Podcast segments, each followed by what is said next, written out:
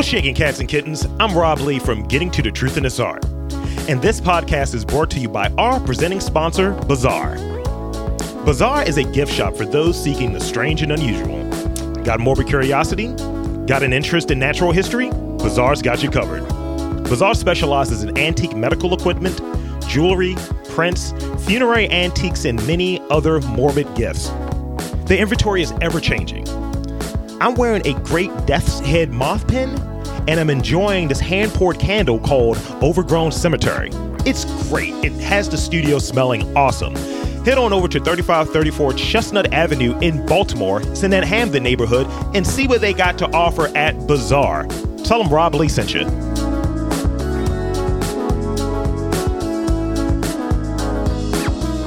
Welcome to Getting to the Truth in This Art. I am your host, Rob Lee, and today's guest is my, my friend and artist, CBT Christine Buckton Tillman. Welcome to the podcast. Oh, thanks, Rob. It's great to be here.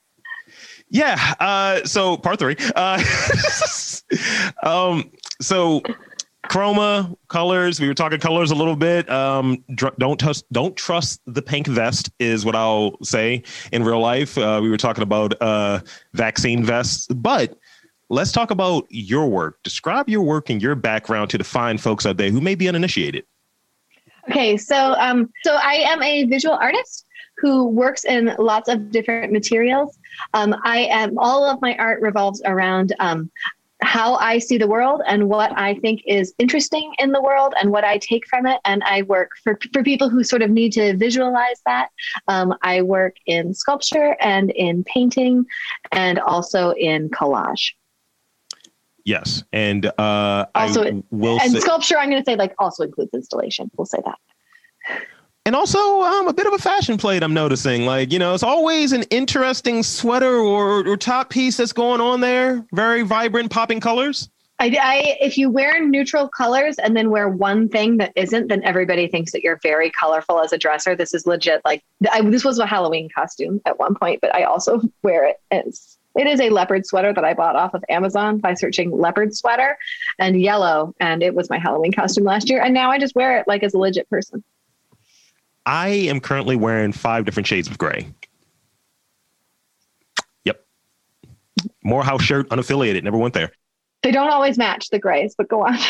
No, they don't. I mean, it's it's it's that's that's what it is. That's my personality. Unmatching grays. Uh, so I, I read that some of your early work is inspired by connections to advertising, to advertisements, and connections to algorithms, amongst other things. Describe some of your your favorite pieces of of advertisements.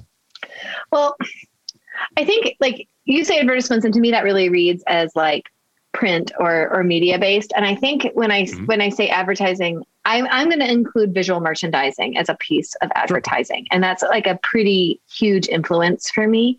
Um, and so visual merchandising would be how stores and retail spaces organize their spaces to get people to want to buy things, whether it's a window display or or really, I mean, a whole store is visually merchandised. So whether it's um, walking into Target and seeing how how things change based on the seasons, or sweaters at the Gap, um, all folded and organized by color. Um, I'm really I'm really profoundly interested in objects and object display, and um, and how that relates to retail spaces. Yeah, I think I think you're right. Like merchandising is a part of it that often gets ignored when people think of like advertising. If if if something isn't positioned in a certain way, it's like I don't want to buy that. And the way that things are placed, like how can I put it? Like I'm tall, so something that's at my like I, I don't care about anything below me. So if you're trying to get me as your audience, place things up. But people or your average person is going to be considerably shorter than me. So I think the placement of certain things and how it's aligned, maybe by color. Um, I would imagine like if you were to go down the what is it like the cereal aisle, and judging by what you work with in that the chroma kind of setup, I want how, how's that experience for you? How's the cereal aisle experience for you? Okay, but like I like I'm into the grocery store. Like I I'm like a, I'm like an impulse buyer, right? Like if I if I see it and I like want it because it's like sparkly or something, like I will Yeah. I am I am a sucker for all of those things. But I think that arrangement is a way that we can make sense out of things.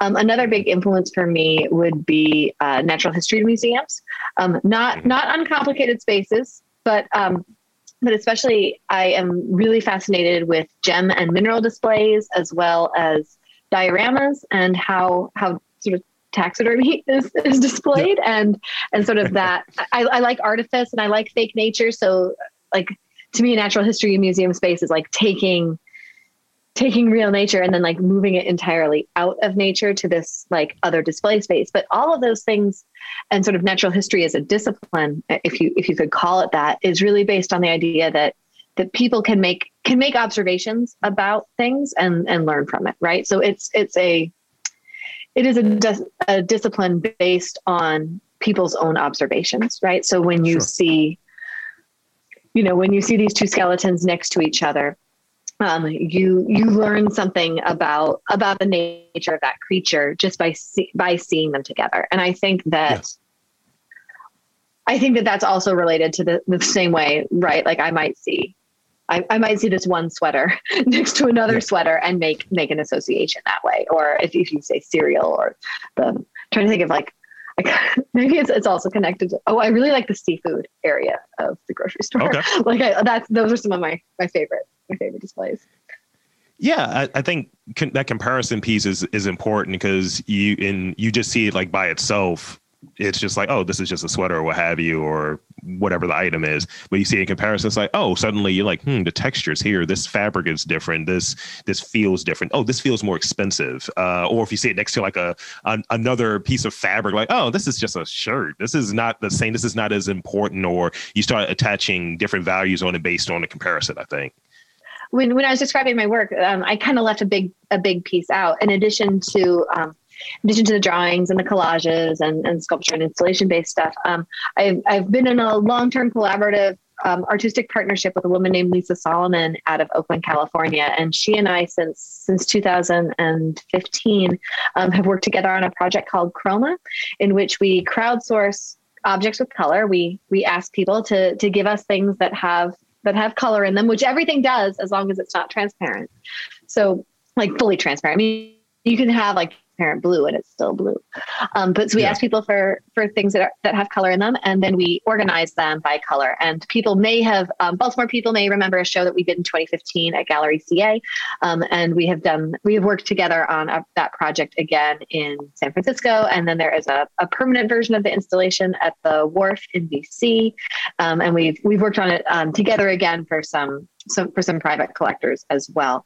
But so what that project does is we gather these things by color and then we organize them by color in these big, um, expansive wall-based wall-based groupings. And similar to what we were just talking about in terms of like how things are organized and making connections. I mean, anytime you put you put two things together, um, people are going to make connections between them. So there, we really enjoy doing that by color. So, you know, um, certainly the color transitions you know how how red might transition into orange um, you know in, in a lighter value through some cool like salmony salmony yeah. stuff um, happening but so it's not just like how the those pieces are really fun because it's not just how the color transitions but it's also seeing objects butting up next to each other so a pair of scissors next to a broken watch band next to um, i'm thinking about orange right now and in in one in a version of chroma that we did we got like a somebody's prison bracelet, like a prison ID bracelet that had had been yeah. orange and had like a like the the photograph on it and some text.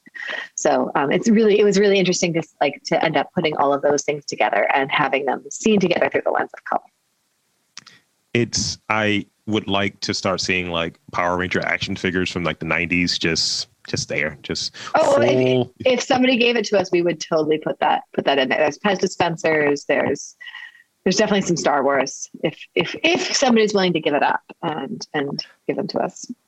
Okay, I, what I'll what I'll do is I'll I'll sanitize some items from like a Goodwill or something. I think I have some old toys in the crib and mm-hmm. I will send them to you because back in the day, like the toys that they gave us, it was like, here's a piece of plastic. We didn't put too much work into this.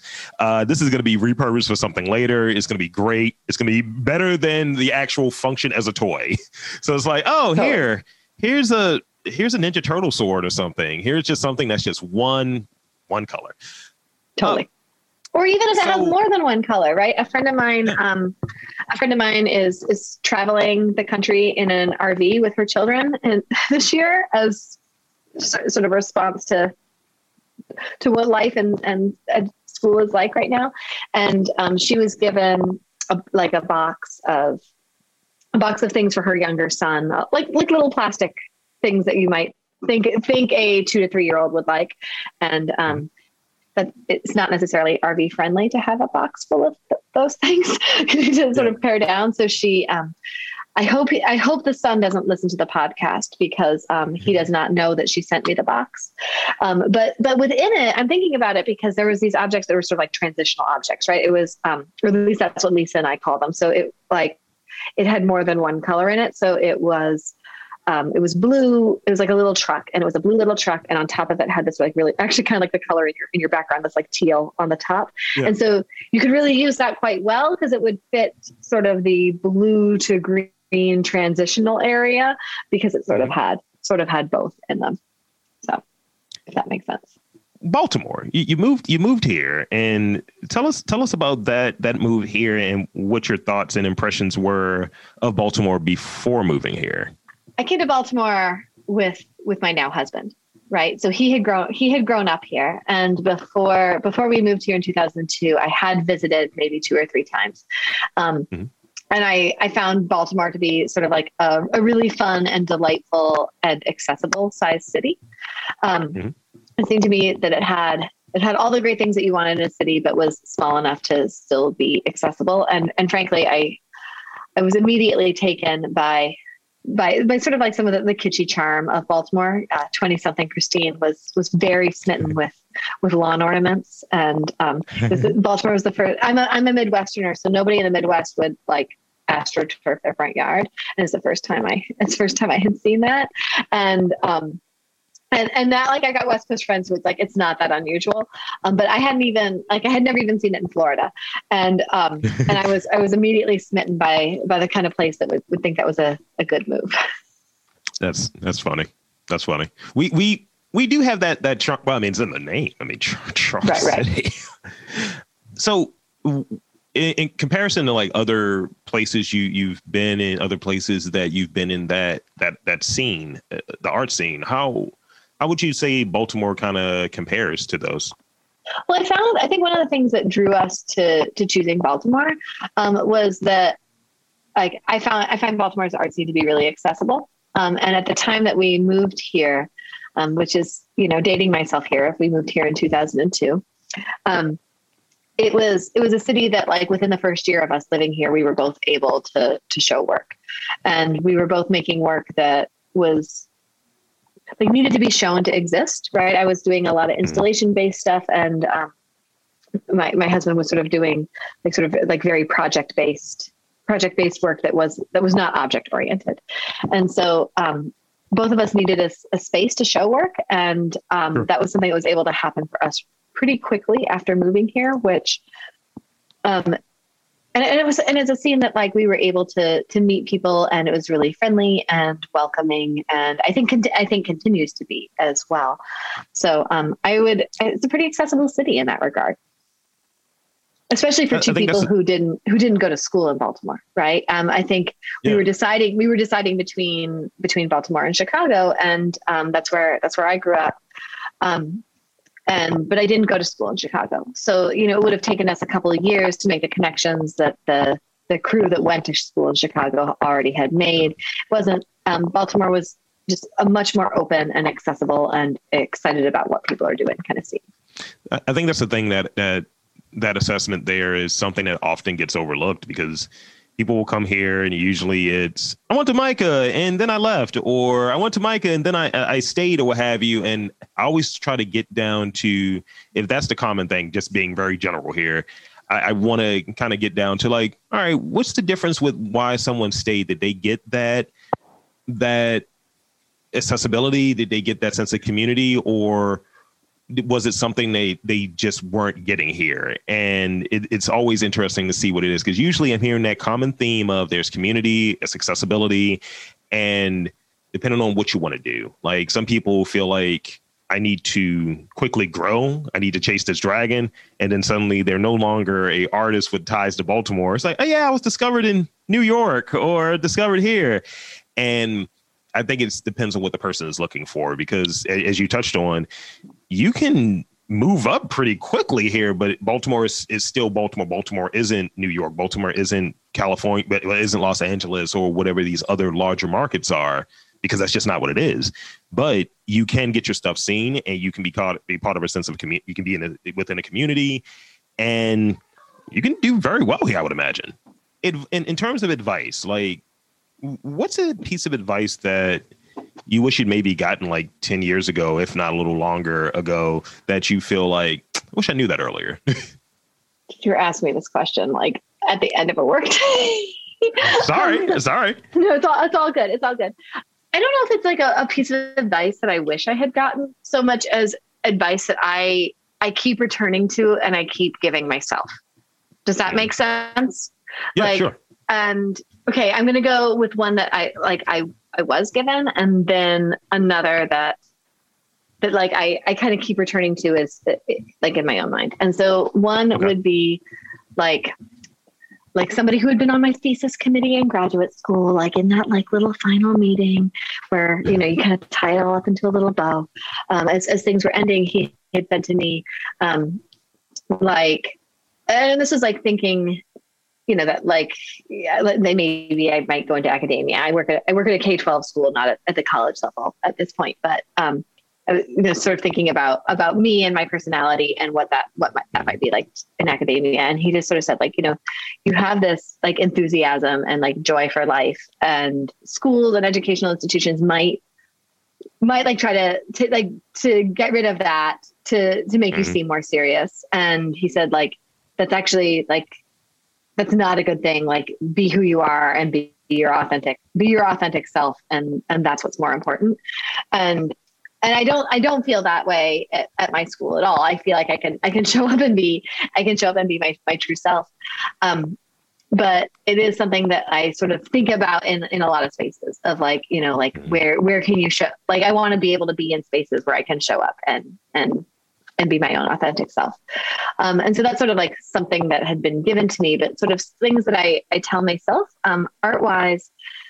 You know, it's always you're always sort of like chasing the next thing like okay well what's my next project what's my next show what's the what's the next thing that i'm going to do and um and you know sometimes a lot's going on and sometimes not as much as going on. And and so i think the thing that i always like sort of tell myself is that it's just like it's just important to show up and do the work right? Like it's important. Yeah. Um th- th- those things will come afterwards but i am I, i'm a pretty disciplined uh i have a pretty disciplined studio practice um for somebody with a with a full-time job and a family. Um and and that's like that's just like an important thing for me to do is to just like to to show up in the studio and show up in in the act of making um, even when it's hard or even when it's like like like my my work desk is also we, we now live at work right we don't work from home we yeah. live at work um, so like my my studio desk is also my my live at work desk from home um, yeah. so it's it's a little I got I got my second monitor up here just in case and and like but I, but I can still like I can still construct stuff on it, right? Like I can still find I can still find a place and a time to to show up and make stuff. Yeah, it, it's important to feel comfortable and be able to be yourself and be engaged in what you're doing. And I I, I think that's that's that's a really good thing to kind of check in with yourself on and, and recognize it. It's just like, oh, why am I doing this again? That that's the thing. It's like, do I do I enjoy this? Am I being myself here or am I putting up a front? Because I think when you're you're being yourself, you enjoy it more, I think. And you don't feel like there's some weird like just parameter because eventually the real you is going to creep out and it's just going to be like, hey, I got questions about these vests or whatever, you know. so I mean, like I I, do it because I I'm, I work in higher ed um on in a, in a like a data capacity, and I tried just to be quiet because I know the real Rob is going to creep out. And I was like, all right, let me not say something snarky and subversive. And it's really hard not to. So, and I find when it comes out, and usually it's in response to something that's going there or certain practice that doesn't make sense. And it's something that I have to work in. I was like, well, I should articulate this in this way. and this makes sense. I, I should be authentic and true to what I'm trying to do here. And I find when I'm not doing that, even in the creative space, like I used to try to put on an act in the front when I'm doing a podcast or what have you. And one of the comments that I've gotten about this particular uh, podcast is, you sound like you're actually a real person. You're actually having a conversation with someone instead of, so back in 2010 when this happened. It's like, that's not what I do. I try to have a real conversation with someone. I'm going to say things that don't make sense. I'm going to get ca- caught in my own thoughts, but I try to get a genuine conversation out of someone. And I think that's what hooks people. I think that's what it, attaches people to what's happening here in these types of conversations. So, in terms of visualizing a project. And do you, do you see it beforehand? Do you see pieces of it beforehand finished project finished product? Or is it just you know like wabi sabi it's like as we're going through it you know this is what i'm what i'm seeing as it's it's materializing as you're working on it. How does that work for you? So i'll, I'll talk about a couple things. So for example like with the chroma project um, we certainly know that there's going to be a lot of objects and together we plan we we might plan how big it is what the edges are going to be like. Is it going to go all the way to the edge of the space or is it going to kind of like fade out and be a little bit more irregular? Um, and we might plan um, you know does the color transition go top to bottom or left to right or right to left? Um, where do we put where do we put the um, the value shift right from dark light. And so we'll plan we'll plan out something like that. And in that sense, we would we would know what it's going to look like, but you don't really know what it's going to look like until you put all, all the things in place.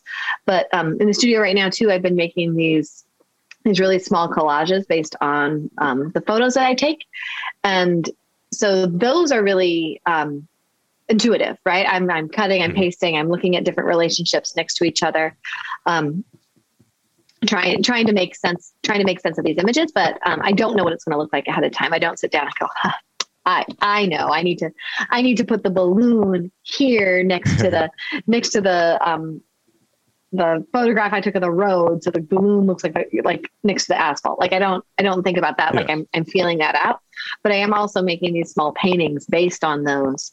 Um, and so those have those exact compositions and i know kind of I certainly know exactly what the composition is going to be. And I might think ahead of time, like, oh, this area is going to be really flat, or this area is going to have this color, or I'm going to be, I'm going to be more washy or painterly in, in that space. But so the, they can be, they can be both and they can be, they can be really planned or they can be um, way more intuitive. That's that's good. It's it's like again, it, it's it's good. I as much as this podcast is for listeners, is really for me. It's really for me to understand what creatives do, so I can rip it off. Uh, uh, so, in my last question, because you know I'm, I'm acknowledging how the day is gone for both of us. Uh, for for for my last question, um, so let's say in this scenario, and I, I, I say this frivolously if you had to switch your creative calling to another one, what would it be and why? Oh, okay. So like, but it has to be like a creative calling, right? Like, yes. Because I okay, because I think I think it is, but it's also both. I think I would. It could be an event planner. like, okay. like I think, like I um, okay, I, I get like nervous around events. Like I don't actually like the event happening, but I really like to plan it, and I like like the like the party stuff and I like the decor. I feel like I, yeah. I feel like there's like a like a a weird wedding planner that might be that might be in me, which is weird because like we actually we had a very large wedding people wise, but a very small wedding spectacle wise. But we've sure. had it. We had our um, we had our reception at the have you been to the Baltimore Streetcar Museum? Yes. Yeah, we we were very excited because we were like we don't need to decorate because it's just full of like weird trade dioramas. So that to yeah. me seemed like the that was perfect. Um, so but so like I didn't like go all out with like the the fluff and the color and the, all yeah. that. Like I was just like this is perfect. But um, I I think I would like to do that for other people. Um, and I have I have done I have done prom planning in in my job. I have planned hmm. I've planned three proms. um, so or I have, I have planned more than three proms, but like I planned several proms, but three, three major. Been involved with like anyway, there's prom planning. But you're not going to ask me about the superhero? You know what? You want the superhero? Yeah, let's get it. Let's go. So All right. So if you could be a superhero, what would your superhero's power be? My superhero power, I would have two, Rob. I would have two. And one would be one would be the ability to shoot rainbows like from like if I needed to, like from my hand or like laser eye rainbows or yeah. like or like fly through the air with like rainbow behind me. I feel like that seems kind of on brand and I, I would really like Definitely. that. And then my other superpower that I want is I want the power of um, what I thought chameleons would do when I was a child, and how because um, I thought that they you would just put them somewhere and they or uh, like I thought you they would automatically change to their surroundings, or that I thought yeah. that they could like change at will to new colors, like if they yeah. wanted to be like if they wanted to suddenly have dots or a crazy pattern. I thought that chameleons could do that. That's not exactly they do. They, they can change things, but it doesn't. It doesn't work like it did in cartoons as a child. But I that is a power I would like. I one, both of those are great powers. Two, I would like a power. I already have a name for my superhero, by the way, the Manifestor. I want an ability to take negative self talk and deflect it, a la Bishop from X Men, and turn it into positive affirmations you're not good. Uh, I disagree, but also Wait, what's it called again? Valid. What's it called? You, you even have a name? I don't have names for these yet. What is your name? This is the Manifestor. Yeah, the Manifestor. Like negative, uh, negative self talk comes to me, and I de- redirect it, yeah. it to pa- positive manifestation. Yes, put it in the universe. Yeah, that's yeah. not bad. That's not bad. It may be what I'm doing right now, actually. so, um, so so thank you for coming on to the podcast again. Please, um, shamelessly plug your your social media, your website, all of that good stuff. Okay, so um, so Christine Buckton Tillman, all all one word because that is my maiden name and my last name together. Because back back in the early days of the internet, as as I was as I was a newlywed, newly minted MFA, um, all within all within two years of each other. Um, there was a marathon runner named Christine Tillman. So I included my maiden name, which is also what my grandmother told me to do. Like in terms of like what my, what, like she, that was her advice. Not for the internet, but like that I should do the maiden name as middle name. So Christine Buckton Tillman.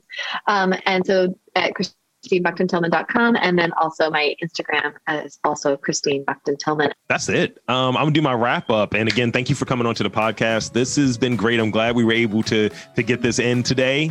Uh, so I'm Rob Lee for Christine Buckton Tillman saying there is art in and around Baltimore. You just got to look for it.